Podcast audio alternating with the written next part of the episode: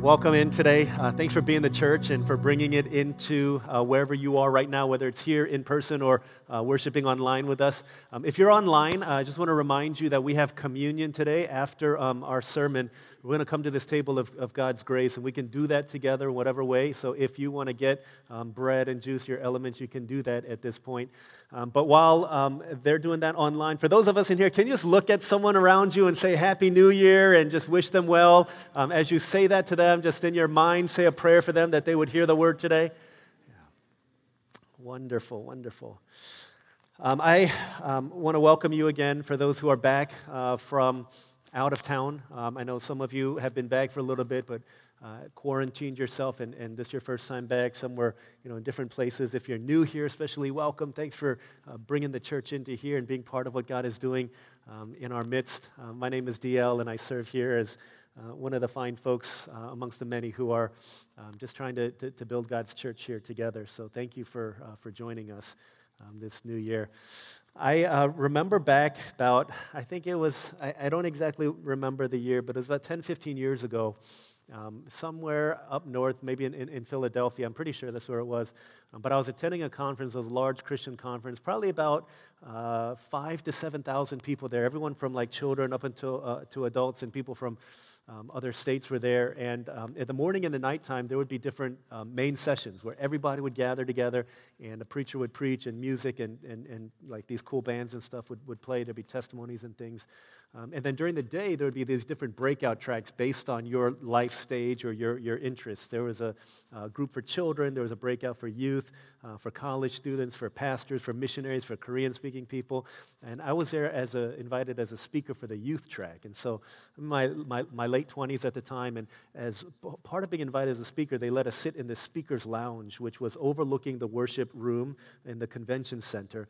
And in that room, like different speakers would come and hang out, and there was free food, and it was like super cool. And I thought, like, man, this is like the, the pinnacle of, of, of awesomeness in this place. And they had this big, um, like, glass windows where we would look down and we could see everything that's going on in the convention center. And um, again, I was uh, talking the next day in the, in the youth, uh, to the youth students there. But I remember sitting with one of my buddies and, and thinking to myself, I wonder, like, maybe one day like, these guys will ask me to talk on the main stage. Like, that would be cool for all these people to, to be there and for me to be able to minister the word of God. I, I thought to myself, I wonder, like, what it would take. Like, how, how good they have to be or what, what needs to happen in order for that to become uh, reality. We got to like the fourth main session, so it was probably like uh, somewhere like in the, the third day morning or something like that. And I remember as I was hearing the, the, the, pastor speak, something that he said, and then I looked over at my friend, I was like, you know what? Every one of these guys who spoke on the main stage, like there's one thing that all of them had in common. And I don't know if they were told to share about their testimony, but all of them included part of their life story in their sermon. And every one of them had been through some kind of like deep and severe kind of trauma. Like three of the four um, weren't supposed to be alive. It was like one guy had a brain tumor when he was uh, 10 years old wasn't supposed to make it to, to the age of 12. Another had childhood cancer and weren't supposed to make it to their teenage years as well. Another had this heart condition and they were supposed to not be alive. Another lost both of their parents when they were kids and were, were orphaned. And I was like, man, that's some crazy, crazy stuff. And as I was listening to the stories, I was thinking about this, I kind of harkened back and I, I, asked, like, what is it that made these people go through that much hardship and then on the back end of it, not running away from God, not cursing God, not doubting God or leaving Him, but becoming stronger through it in order that they could be a powerful vessel, an offering in the hands of God to reach the world for His kingdom? Like, what is it that separates people who live for God and say, I'm going to run towards God in the midst of the hardship and those who abandon God in the midst of the hardship. This isn't just like a, a theological or even a practical conundrum in my mind many years ago. This is something that's deeply personal and practical to us here because we're in the midst of uh, of a pandemic, which good news vaccine to some, good, I don't know, you know, people have different views on that, but the beginning of the end of a pandemic. But the reality is we're still in the midst of it. We're still in the thick of a pandemic. And the question is, as we look back at last year, and even as we look forward to this year, the question is like, what makes some people really run to God and thrive in the midst of the hardship? Some of you, 2020, for as hard as it was for the world and even for you, you took off in your spiritual life. Like you read the Bible, you grew, you came to prayer meetings and were deeply committed to, to morning prayer and to different prayer initiatives and to your uh, small group and your youth ministry and, and to Saturday night fellowship and your house churches. And you grew in ways that you couldn't have if it, not, had it not been for a pandemic. While others felt like, well, the pandemic, everybody's struggling, I'm going to kind of take a few months off for my spiritual life. And you feel the effects of it now. Question is, what's the difference between what, what, what, what delineates the people who run to God in the midst of hardship and those who run from God. Because I've said this a lot in the past year, and I, it, it, it's, it's more relevant now probably than it ever has been. But the majority of people who sit in churches in America are one pandemic, one heartbreak, one loss, one unanswered prayer away from walking away from their faith. And we've seen that in 2020. Maybe not in our church uh, in a, to, to a large degree, but in the church in America, we've seen this. What's the difference between a person who takes the challenges, the trials, the problems, the pandemics of life and grow through it, and those who crumble in the midst of it? We begin this new year with a sermon series called Pandemic Proof because I, man, I really um, at the end of the day, just want to get us back to the basics. Like, what is it that we need to do? How do we live in order that our faith can stand in the midst of pandemics and not shatter and not fall apart? I'm going to begin today by looking at uh, the truest and perfect example of a human being, Jesus, and the way he faced and dealt with the temptations, tests, and trials in his life. Uh, we're going to look at Luke chapter 4. I'm going to read verses 1 through 14. And just two major thoughts are going to come out of this. The first one is an overarching thought to kind of lead us into this year and into this sermon series. And then the second thought is basically the way Jesus dealt uh, with the difficulties and the trials and the temptations that he faced. Okay, so, Luke chapter 4, I'm going to read verses 1 through 14. This is the word of God for the people of God. This is what it says Jesus, full of the Holy Spirit returned from the Jordan River. That's where he was baptized in the chapter prior. Jesus was led by the Spirit in the desert, where for 40 days he was tempted by the devil. He ate nothing during those days, and at the end of them, he was hungry. The devil said to him, If you're the Son of God, tell the stone to become bread. Jesus answered, It is written, Man does not live on bread alone the devil led him up to a high place and showed him in an instant all the kingdoms of the world. And he said to him, I'll give you all their authority and splendor, for it's been given to me, and I can give it to anyone I want to. So if you worship me, it will all be yours. Jesus answered, It's written, Worship the Lord your God, serve him only. The devil led him to Jerusalem and had him stand on the highest point of the temple. If you're the Son of God, he said, throw yourself down from here, for it's written. He'll command his angels concerning you to guard you carefully. They'll lift you up in their hands so that you will not strike your foot against a stone. Jesus answered, It says, Do not put the Lord your God to the test. When the devil had finished all this tempting, he left him until an opportune time. Jesus returned to Galilee in the power of the Spirit, and news about him spread through the whole countryside. This is God's word. Uh, two thoughts here. Here's the first one tests will come. Okay, tests will come. Colon. Uh, when you're weak, when you're strong, and they'll come in bunches. Okay, the first thought, okay, tests are going to come. Tests will come. How will they come? They'll come when you're weak, they'll come when you're strong, and sometimes they'll come in bunches. We see that here. But the reality that tests will come is not a reality that maybe we're all that familiar with or that we talk about that much. I think in 2020 we saw, okay, through a pandemic, tests are going to come, trials are going to come. Like difficult times, situations like this are going to come. And the reason why it crippled so many of us in America is because we're not all that accustomed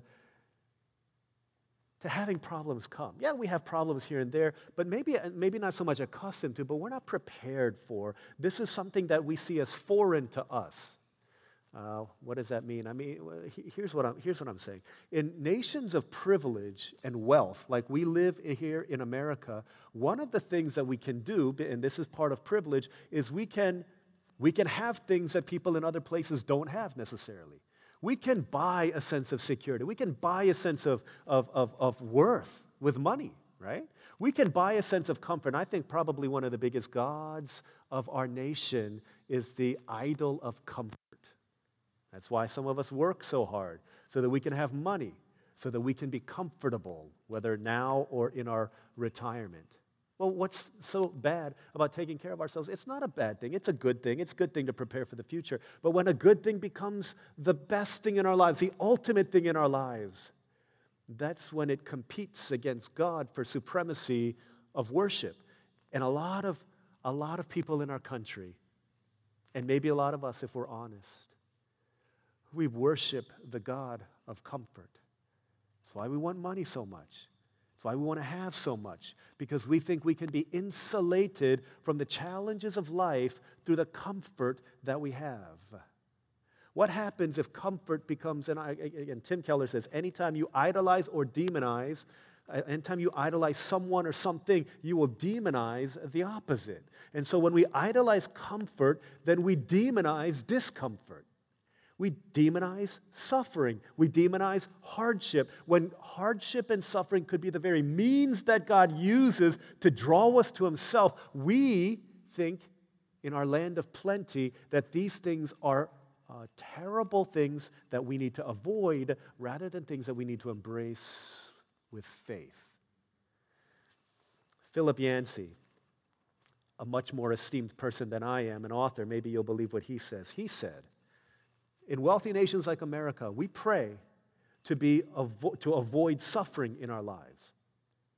Because when I go to developing nations, they don't pray that we'd avoid suffering. They know that suffering, hardship, trial is a part of life.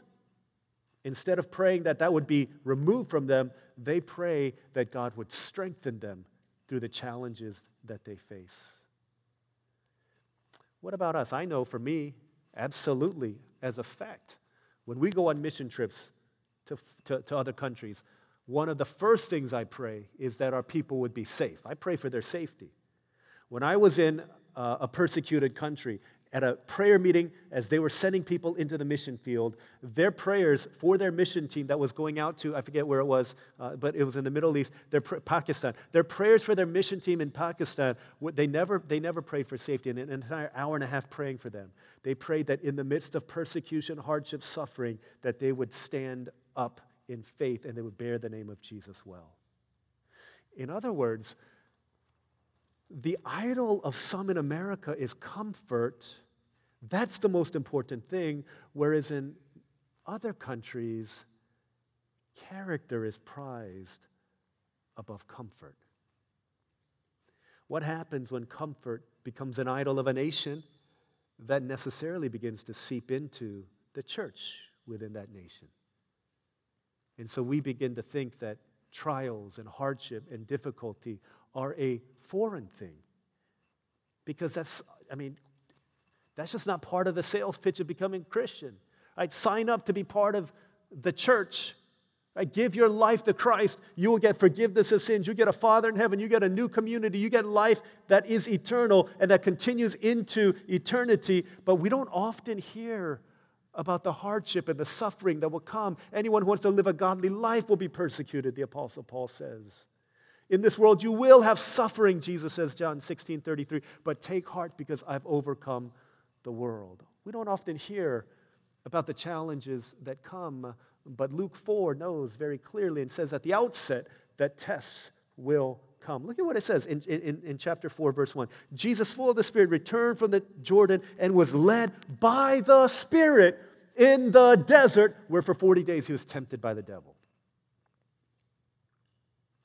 the Spirit of God led Jesus into that place of testing. Well, was it a test or was it a temptation? In the New Testament language, of temptation, of testing used here. 36 times this word shows up in the New Testament, and every one of these times, every one of these times, it uses the temptation and trial language interchangeably. There's only three times where actually that word for uh, testing is translated uh, literally into temptation. So temptation and test are the same thing three out of the 36 times. Other, other times where we translated temptation, it's translated as a test. In other words, the same event, okay, the same event can be two different things depending on who's holding on to it. In the hands of God, that event could be a test, while in the hands of Satan, that event could be a temptation. Satan was tempting us to fall away from God during a pandemic while God was testing us to grow our faith. The aims are different. God wants us to win, Satan wants us to sin, and the same thing is true here. The same thing in the hands of two different people can be two completely different things because the outcome that they want is different. Testing will come then to all of us. In what context does it come? There are three ways that we see it here. The first thing, it says, Jesus, full of the Spirit, returned to the desert where for 40 days he was tempted. He ate nothing during those days. And at the end of them, it says, he was hungry. The devil said to him, If you're the Son of God, tell this stone to become bread. Can you imagine not having eaten for 40 days, being hungry as you are, and then the test comes, the temptation comes? You can make this stone bread so that you could eat. How will testing come to you this year? Well, it will come when you're weak. Come when you're weak. I know it doesn't seem like it's a fair fight when you're in your weakened state and your opponent comes to attack you in your weakness. You're not supposed to do that, really. You know, in, in some, uh, in, in some uh, sports and battles, Ultimate Fighting Championship, uh, boxing, for as violent and as brutal as these battles are, there are rules that govern the battle. You can't hit them in the back of their head. You can't hit them below the waist. There's certain rules that apply in these violent and vicious sports. I don't know if, um, for, for some of you, you remember watching Karate Kid, the original Karate Kid movie that came out in the 80s. Amazing, Daniel LaRusso. Um, such a, a great movie. But at the climax of the first Karate Kid movie, it happens at this uh, karate tournament where the good guys and Daniel and Mr. Miyagi and his team are fighting against the bad guys, uh, Cobra Kai. Cobra Kai's the bad guys, no mercy. Um, they, they do whatever they can to win. And if you remember in the climactic, uh, in the championship match, Daniel LaRusso has been injured in his leg, and so he's not supposed to fight.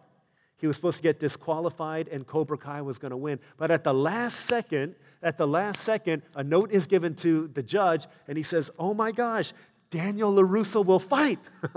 Daniel LaRusso will fight. And so here comes Daniel LaRusso, and his leg is badly injured didn't matter to the Cobra Kai and Johnny Lawrence because they were going to exploit that weakness. So, so in the first time they're going up, Johnny bends Daniel's leg and he puts all of his weight on it with an elbow and jacks up Daniel's leg. And he's like, oh, oh, it hurts so much, it hurts so much. They call a timeout, and then Johnny goes to his Cobra Kai master.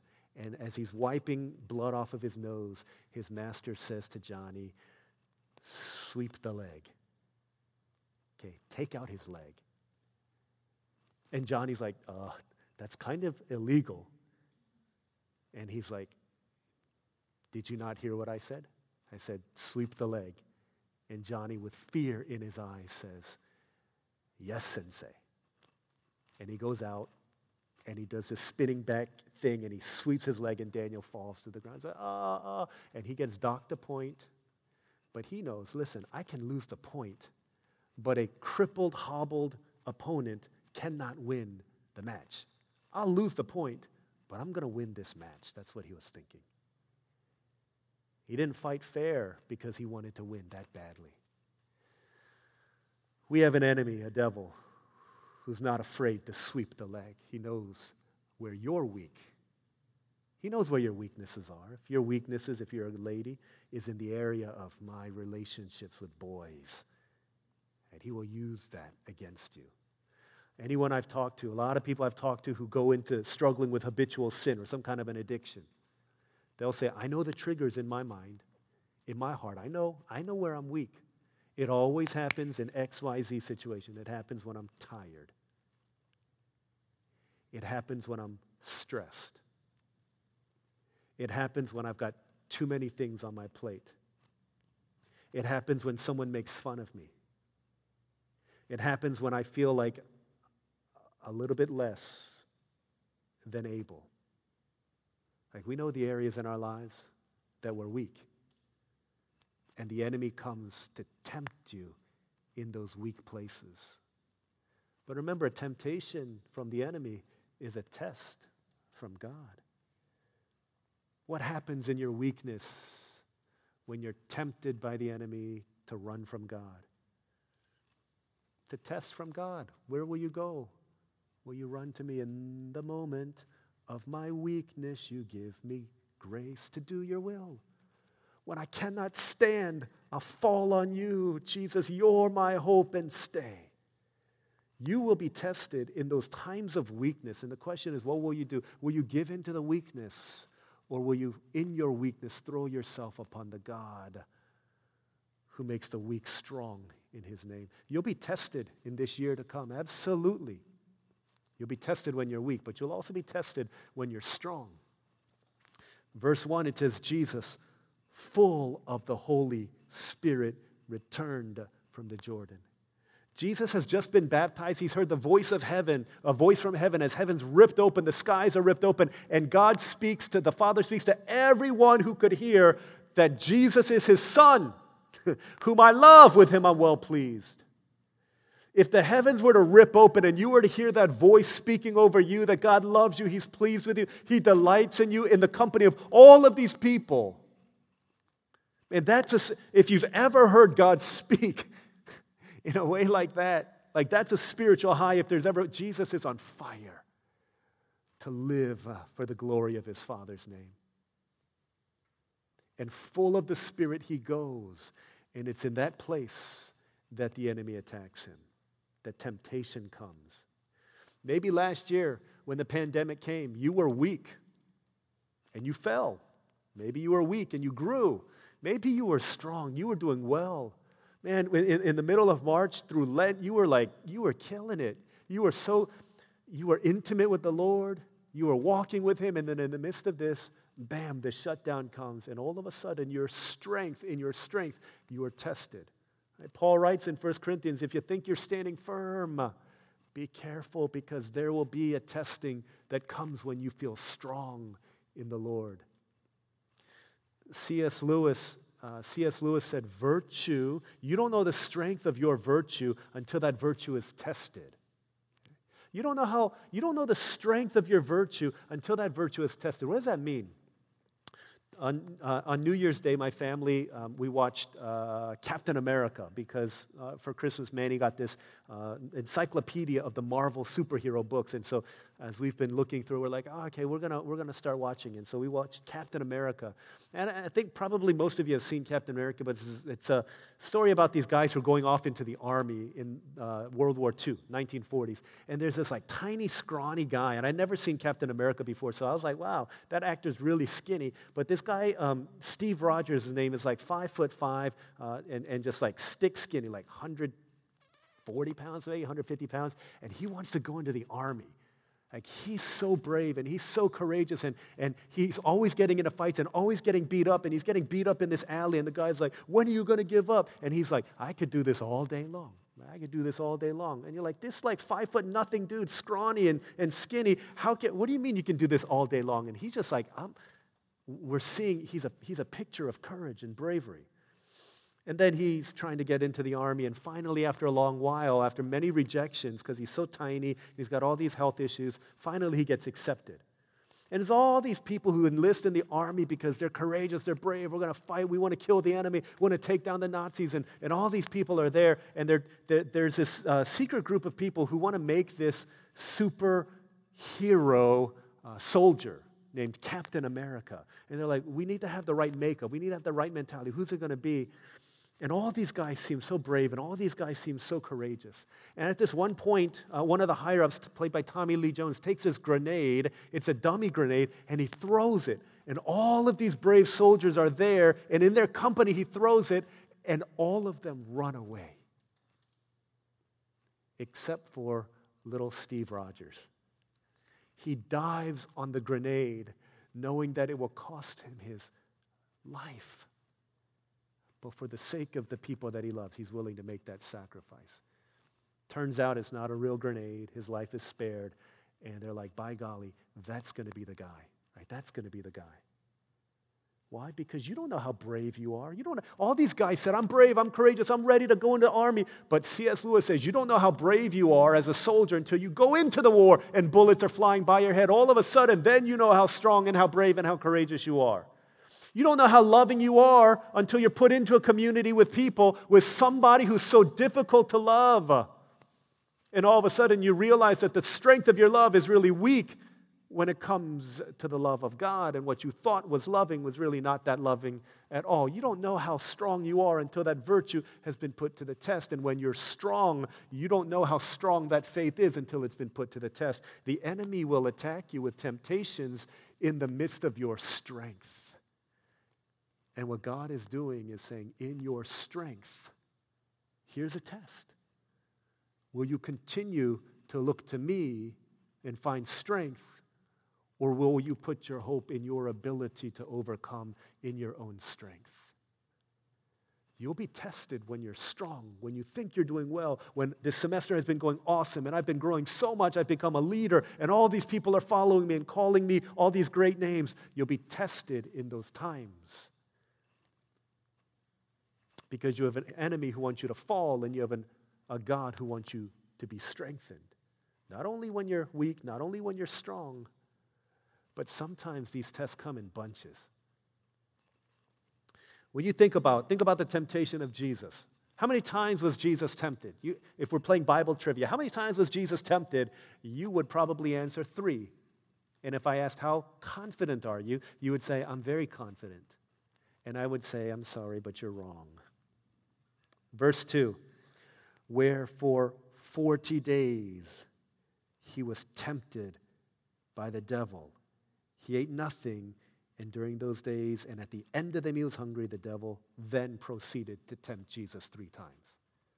How many times was Jesus tempted? He was tempted throughout the 40 days, bombarded with tests, constant barrage of tests, and then it comes to the end of them.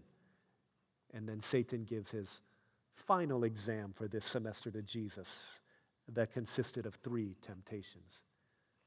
But there'll be times, again, 2020 was one of them, where you were tested, one test right after another. It's this, it's that, it's bam, bam, bam, bam, bam. And a lot of times they just come at you. I don't know if you've ever had semesters like that where you just feel like, man, this semester, all of my final exams come on, on one day or two days. It's crazy.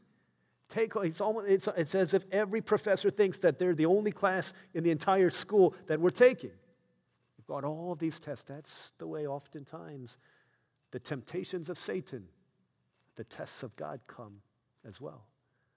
All at once they come, bam, one right after the other. Constant barrage of testing. The question is will you stand? When you're tested, when you're tempted, when you're weak, will you stand? When you're strong, will you stand? When they come at you with all of hell's fury in order to get you to sin, will you stand or will you fall? Because here's what happened. When Jesus stood, it says at the end of it in verse 14, it says, Jesus returned to Galilee in the power of the Spirit that every time you're tested and you pass that test, you get stronger in your faith. Every time you're tested, tempted, and you give in to sin, get a little bit weaker in our faith. Temptations become a little bit stronger to us. But the more we win, the more we grow, the stronger we get. You think about this Some of us feel like scrawny Steve Rogers. Maybe we think like Peter, I can conquer the world, but when testing comes, it becomes a little bit harder for us. I think the picture that we see is there's a picture of this little five foot nothing, 140 pound dude, and then there's Captain America. Don't you want to be like Captain America? Like buff and strong. Maybe if you're a lady, maybe not. Maybe you want to be like Captain Marvel or whomever it might be, but, but strong and, and able to fight not only for ourselves, but for the sake of other people. Because each time we win over temptation, each time we turn to God in the midst of our tests, we grow stronger in our faith in order that we could do more for the kingdom of God. And so the question is okay, we need to be strong. We need to pandemic proof our faith. But how do we do that? Well, uh, it's going to take a long time for us to talk about that, few weeks, but today I want to talk about one of the foundational things. What did Jesus do? How did Jesus stand? How can we stand? The second thought, okay, second thought, the Word of God is your cheat sheet for when you're tested. Okay, the Word of God is your cheat sheet for those times when you are tested. Jesus famously, and I listen, I'm not going to go into temptations because you could podcast, you could find on Google a million great sermons about the temptations and what they mean. But what I want to focus on is what Jesus said. Okay? When each of the three temptations come, Jesus famously answered them by saying, It is written in the Word of God. And when Satan tried to twist the Word of God, Jesus said, No, no, no, no, no. In the last temptation, he says, It says, this is what it really says. In other words, the way that we stand in the midst of the tests of life is by knowing and standing on and believing the Word of God. Absolutely essential to our standing. I think a lot of us, um, we don't think we need to know the Word of God because when we need to know something about the Bible, we have this handy little tool called Google that we can enter in this question What Bible verse helps me when I'm scared? And we can Google it. But there are times in life when we don't have Google. Jesus didn't have Google. What do you do when you don't have Google? What do you do when you're on a desert island? What do you do when you don't have Wi Fi or cell phone signal? You're on an airplane or somewhere and you need to know what the Word of God says. The question is is it in you? It's a question that Gatorade used to ask Is it in you? Because in the midst of trial, testing, what's in you is going to come out. Right? You know that, right? Who you are always comes out in the time of testing. What's inside of you always comes out in the time of testing. And what the enemy is trying to do here with Jesus, as well as back in the Garden of Eden, he's getting us to do one of three things. He's trying to get us to deny the Word of God. Did God really say that? He's trying to get us to doubt the Word of God. He didn't really mean that. And if he can't get us to do those things, then he will try to distract us from the Word of God. I think for some of us, we doubted, we denied the Word of God. But I would say, for, probably for many of us, many of us, um, during a pandemic, maybe we were distracted from the Word of God. As you work from home, you've got all this time on your hands. As you do school online, you've got more time on your hands. Can't go anywhere. So you've got time. What do you do? What do you do? With all of this extra time that we've got, maybe we'll go online shopping. Maybe we'll play among us with our friends. Uh, maybe we'll, uh, a lot of us, a lot of us read up on COVID 19 religiously. Some of us could have gotten a master's degree in COVIDology or in pandemic studies because we learned so much about the coronavirus. But the question we need to ask is then in, in all of the things that we read in the past year, where did the Word of God rank in terms of how much time we spent? In, in terms of how many pages we read? Because Jesus shows us very clearly that if you want to stand in the midst of the trials and the tests of life, the Word of God has got to be in you It's got to be shaping you. It's got to be forming you. Because whatever we read is going to shape our thoughts. That's why you know this that the news that you read and the news that I read are completely different, and it's going to lead us into two completely different directions. One of my buddies said, My news feed is not your news feed. We're just, we're, just, we're just repeating what we hear in our own echo chambers, right? That's how important it is, what we read. And so, again, the question is if we, if we want to survive in the midst of the tests of life, how are we doing in terms of getting the Word of God into us? Listen, guys, I'm not just talking about I read for three minutes today or I did my Bible reading plan for today. The, the, the, challenge with a lot of us, and this is what one of my, one of my buddies, he's a pastor, he's, he, he says, My mom is the godliest person I know, is what he says. And he says, This is what she said to me. Most of us, okay, most of us read the Word of God like this. This is what he says his mom said, most of us read the Word of God like this into our minds. Right? See that? Reading into our minds.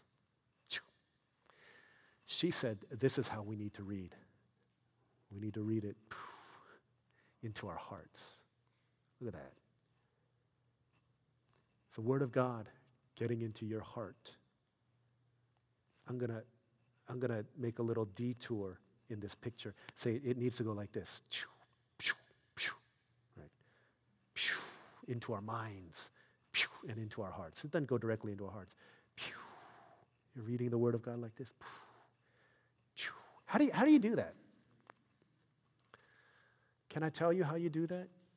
How you, here's how you don't do that. You don't do that quickly. You don't do that in five minutes a day.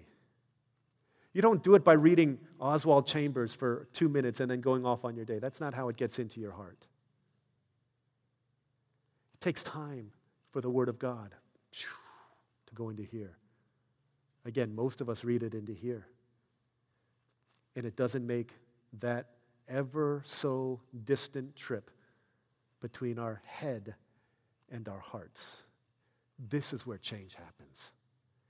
Right? This is what God's Word says. But we do this, okay, guys, we do this with like the news of COVID. We read it into our minds and then it begins to hit our hearts. Oh my gosh, it's coming, it's coming.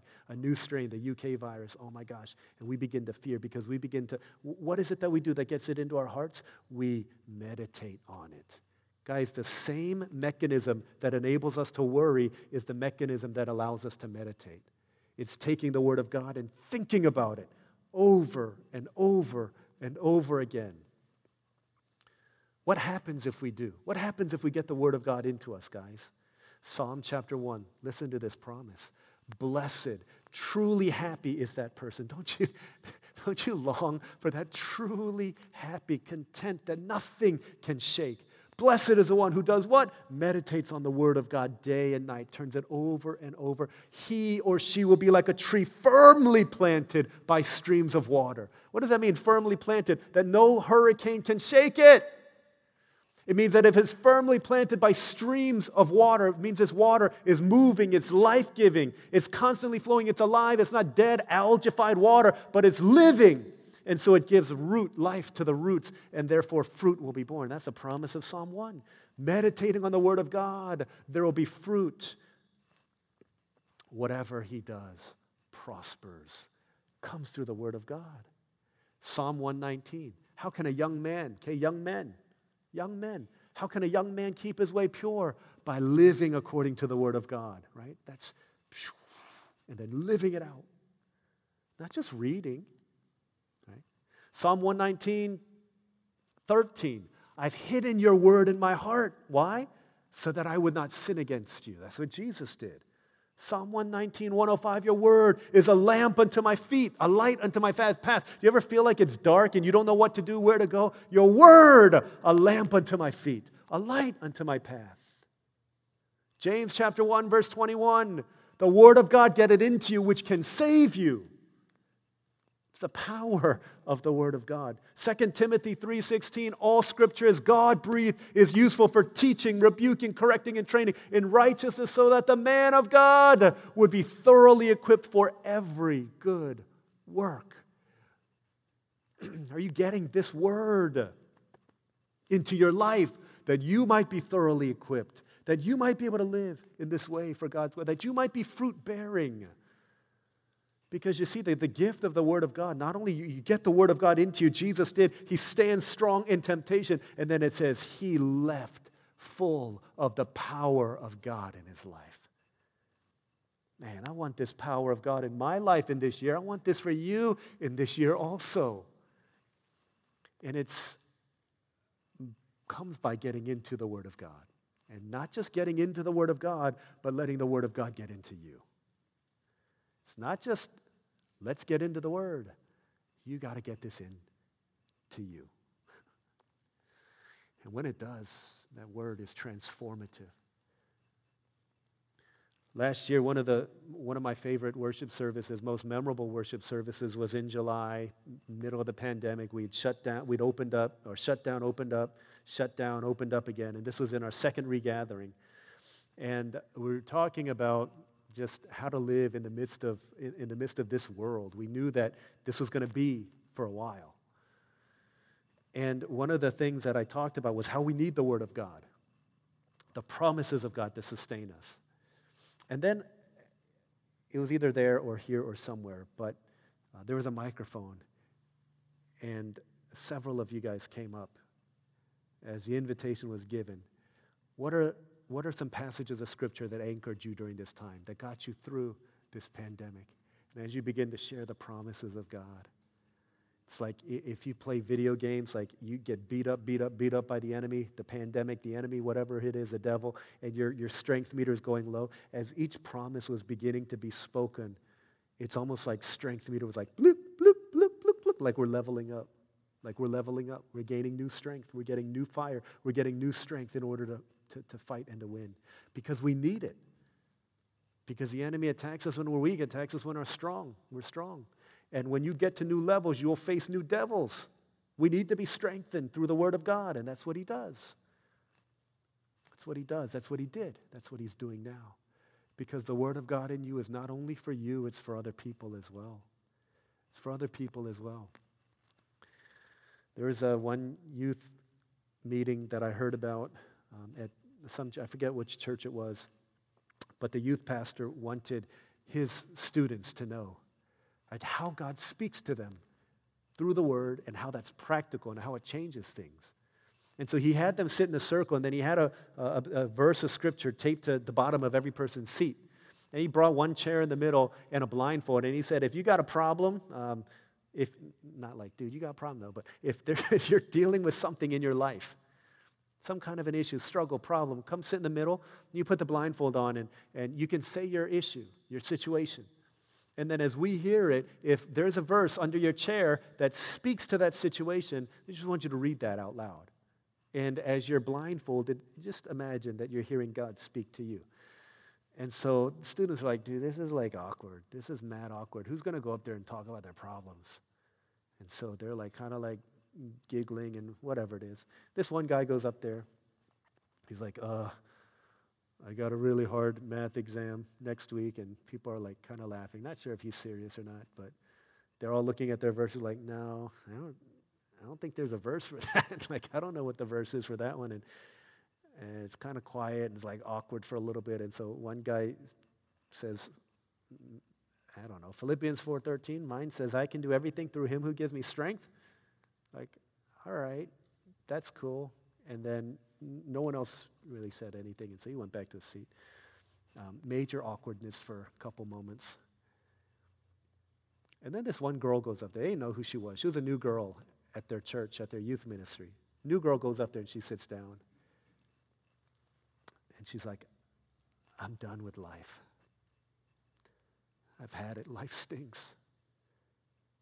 Like, life is awful. I don't, what's the point? this one dude opens up his Bible verse. He's like, I don't know if this helps, but 1 Corinthians 10:13 says, "No temptation has seized you except what is common to man. God is faithful. He'll not let you be tempted beyond what you can bear, but when you're tempted, he'll also provide a way out of it so you can stand up under it." And she just shot right back. And she's like, "Nobody loves me in this life. Everybody hates me. Like, I have, I have nobody, I have nothing.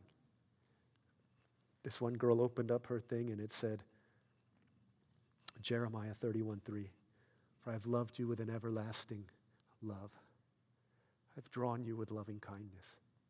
And with increasing volume and rage and anger, she starts screaming. She's like, My parents hate me. They kicked me out of the house. They told me never to come back. They told me never to come back to the house again. Person opened up their thing, said Hebrews. Jesus says, I will never leave you nor forsake you. And as she just kept on screaming out all of her brokenness and all of her pain and all of her anger, as verses began to get spoken over her, this went for a few verses. At the end, she, she, she took off her, her, her uh, blindfold and she was just like weeping. She was weeping. And the anger and the rage and the pain gave way to a softness and a tenderness and an openness. Because when she who went in there angry, hurt, bitter, so full of hatred, uh, left that time softened, cared for, loved, hear, having heard the voice of God through the Word of God, it was as it was spoken through the people of God. See, the Word of God is the power, the life source that we need. And the more we get it into us, not only are we strengthened through it, not only can we overcome, but God gives that to us in order that we might be a blessing to others as well. When's the last time someone spoke the truth of God's word into your life or vice versa? I think sometimes, man, we, uh, we go too far to the extreme when people are like, hey, you know what? When I got a problem, I just want you to listen to me. Or when people got problems and they come to you, I just listen to them. I don't want to say anything. I just want to listen to them. That's good to a certain degree, but at a certain point, guys, we got to bring the hammer. We got to bring the truth. We got to bring the word of God. Listening is good, but at the end of the day, we need to. Br- Jesus, Jesus listened. He listened very well. He listened to a Samaritan woman at a well. He listened to the weeping and wailing of Mary and Martha. He listened to a woman caught in adultery, but he never just listened. He always brought truth because he knew that this is what would be transformative. He brought truth with grace, absolutely, but he didn't bring grace without truth. He brought truth with listening, absolutely, but he didn't just listen without truth. He brought truth to Martha, he brought tears to Mary, but he didn't just bring tears to both. We need, to, we need to know the Word of God in order that we can speak the Word of God. And that's what a community of faith does. We don't just say, oh, it's okay. Let me give you a hug. Oops, can't do that. We're in pandemic. Can't even do that. Air hug. I just listen to you. No, we can do far more than that. Far more than that. Through the weapon of the Word of God and prayer, we attack the work of the enemy. We overcome in that way through the Word of God, and your roots go deeper and deeper and deeper every time the Word of God gets into you so that your faith will stand in the midst of pandemics. Jesus, the ultimate example, the one whose Word in him came out in order to give life to other people, not only in the temptation, but it says the devil left him until an opportune time. When would that opportune time be? It'll be three and a half years later in a garden, and then later at the cross where every ounce of hell's arsenal was leveled against Jesus in order that the Son of God would fall into sin. And yet at the cross, what was in him once again came out. Father, forgive them, for they know not what they do. All the truth of God's word came out in the most of the deepest pressure, the hardest trial, the deepest temptation to call down the legion of angels to save him. But Jesus didn't. Why? The Word of God not only strengthened him, but it strengthens us.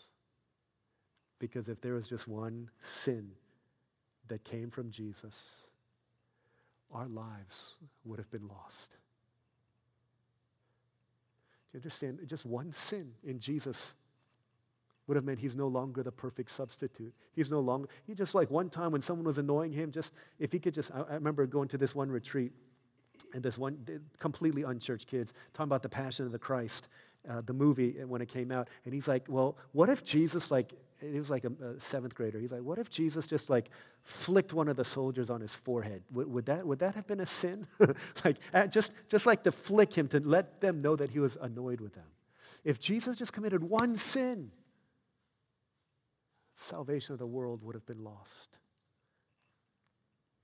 But for our sake, for the sake of the glory of God, for a God who loved the world so much that he gave his son in order that he might have us. Jesus stood obedient to the call of God. 40 days in the desert harkens back to 40 years in the desert. Where the Israelites failed, Jesus succeeded in the test. Go back even further, the same test that Adam and Eve faced in the garden. In a garden, in a perfect garden, perfect intimacy with God, a perfect garden where every need they had was there. They could eat anything they wanted. In a garden, Adam and Eve failed with the same three tests for passion, position, and possession. Jesus in the desert, having no food, succeeded in overcoming. He did that for his Father's glory, and he did that for you, and he did that for me. When we stand, like we stand not only for ourselves, we get into the Word of God, we read not only for ourselves, not only for God, we read for the strengthening of other people. As we enter into this new year in the midst still of trials and pandemics and hardships, what might it look like if we got together with some friends. I know after our three strand prayer meetings, uh, several groups of our adult ladies got together.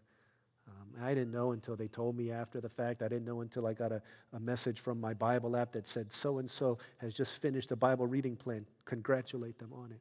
But different groups of people saying, I need, I need accountability to be in the Word of God because we got to grow together. Man, what a, what a beautiful sight it would be to see young people older people getting together in pockets, reading the Word of God, sharing, blessing, strengthening each other in order that we would stand. The Word of God is not only our cheat sheet in trials, it's the foundation for a pandemic proof faith. Let's begin here. Let's begin today. Let's pray together. Let's pray and ask the Lord that He would help us. God, would you help me? How can I live a life in the Word of God this year. Maybe uh, today I'm going to make a commitment to read the Word for 10 minutes each day and then to meditate on it for five minutes each day. Lord, that will be my New Year's resolution. Maybe for others of you, it's going to be that uh, after worship service, you're going to talk to three people and say, hey, you want to get into the Word together? Maybe your resolution will be okay, at, uh, I'm tempted to just waste all of my time on social media, media. How about before I, before I look at any of those other websites or apps, I'm going to spend the first 15 minutes with my Bible app and really get intimate with God. Pandemic proofing our faith means we know what is written. We hide it in our hearts. Let's pray, asking the Lord that He would help us in this way. Let's pray for half a minute like that. Prayer of commitment, resolve. By the grace of God, Lord, I want to do this that I might love you more and more. Let's pray for half a minute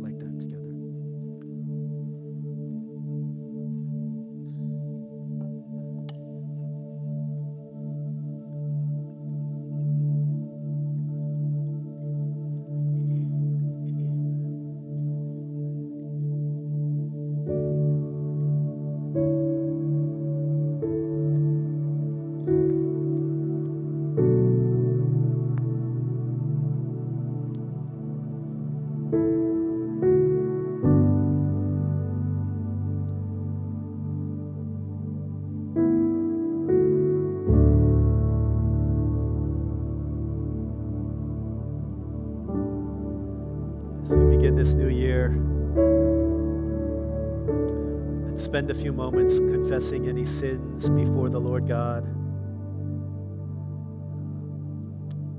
The table of God's grace is going to be open for those who are going to partake in the Lord's Supper. So, for those of you who are worshiping at home, you can again get your elements out if you haven't already. but for those who are going to come to this table, we want to come in a manner worthy of the gospel, having examined our hearts, repenting of any sins that we've committed that we haven't yet confessed before the Lord.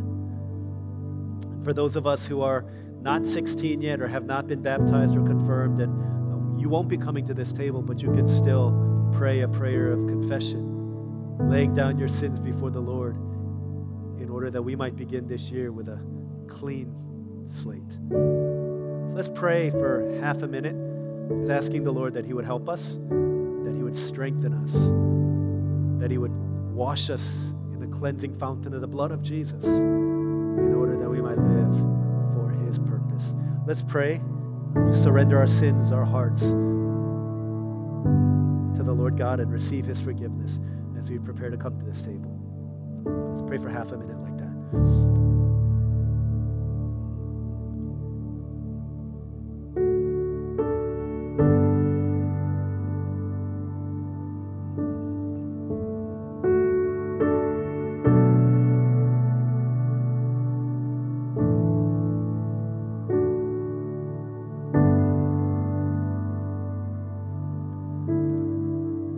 Father in heaven, we thank you so much that for as many times as we fail, there will be grace to cover all of our failures, all of our sins, all of our shortcomings, all of our mistakes, all of our idolatries, all of our running. Thank you that your grace is bigger and that Jesus is greater than our sin. Thank you that you've loved us with an everlasting love. You've drawn us with loving kindness that leads us to where we are here. We pray that at this table, through singing and through receiving the sacrament, that we would be strengthened in our faith to live for you more and more. Thank you so much. We love you because you've loved us first. We pray these things in Jesus' name.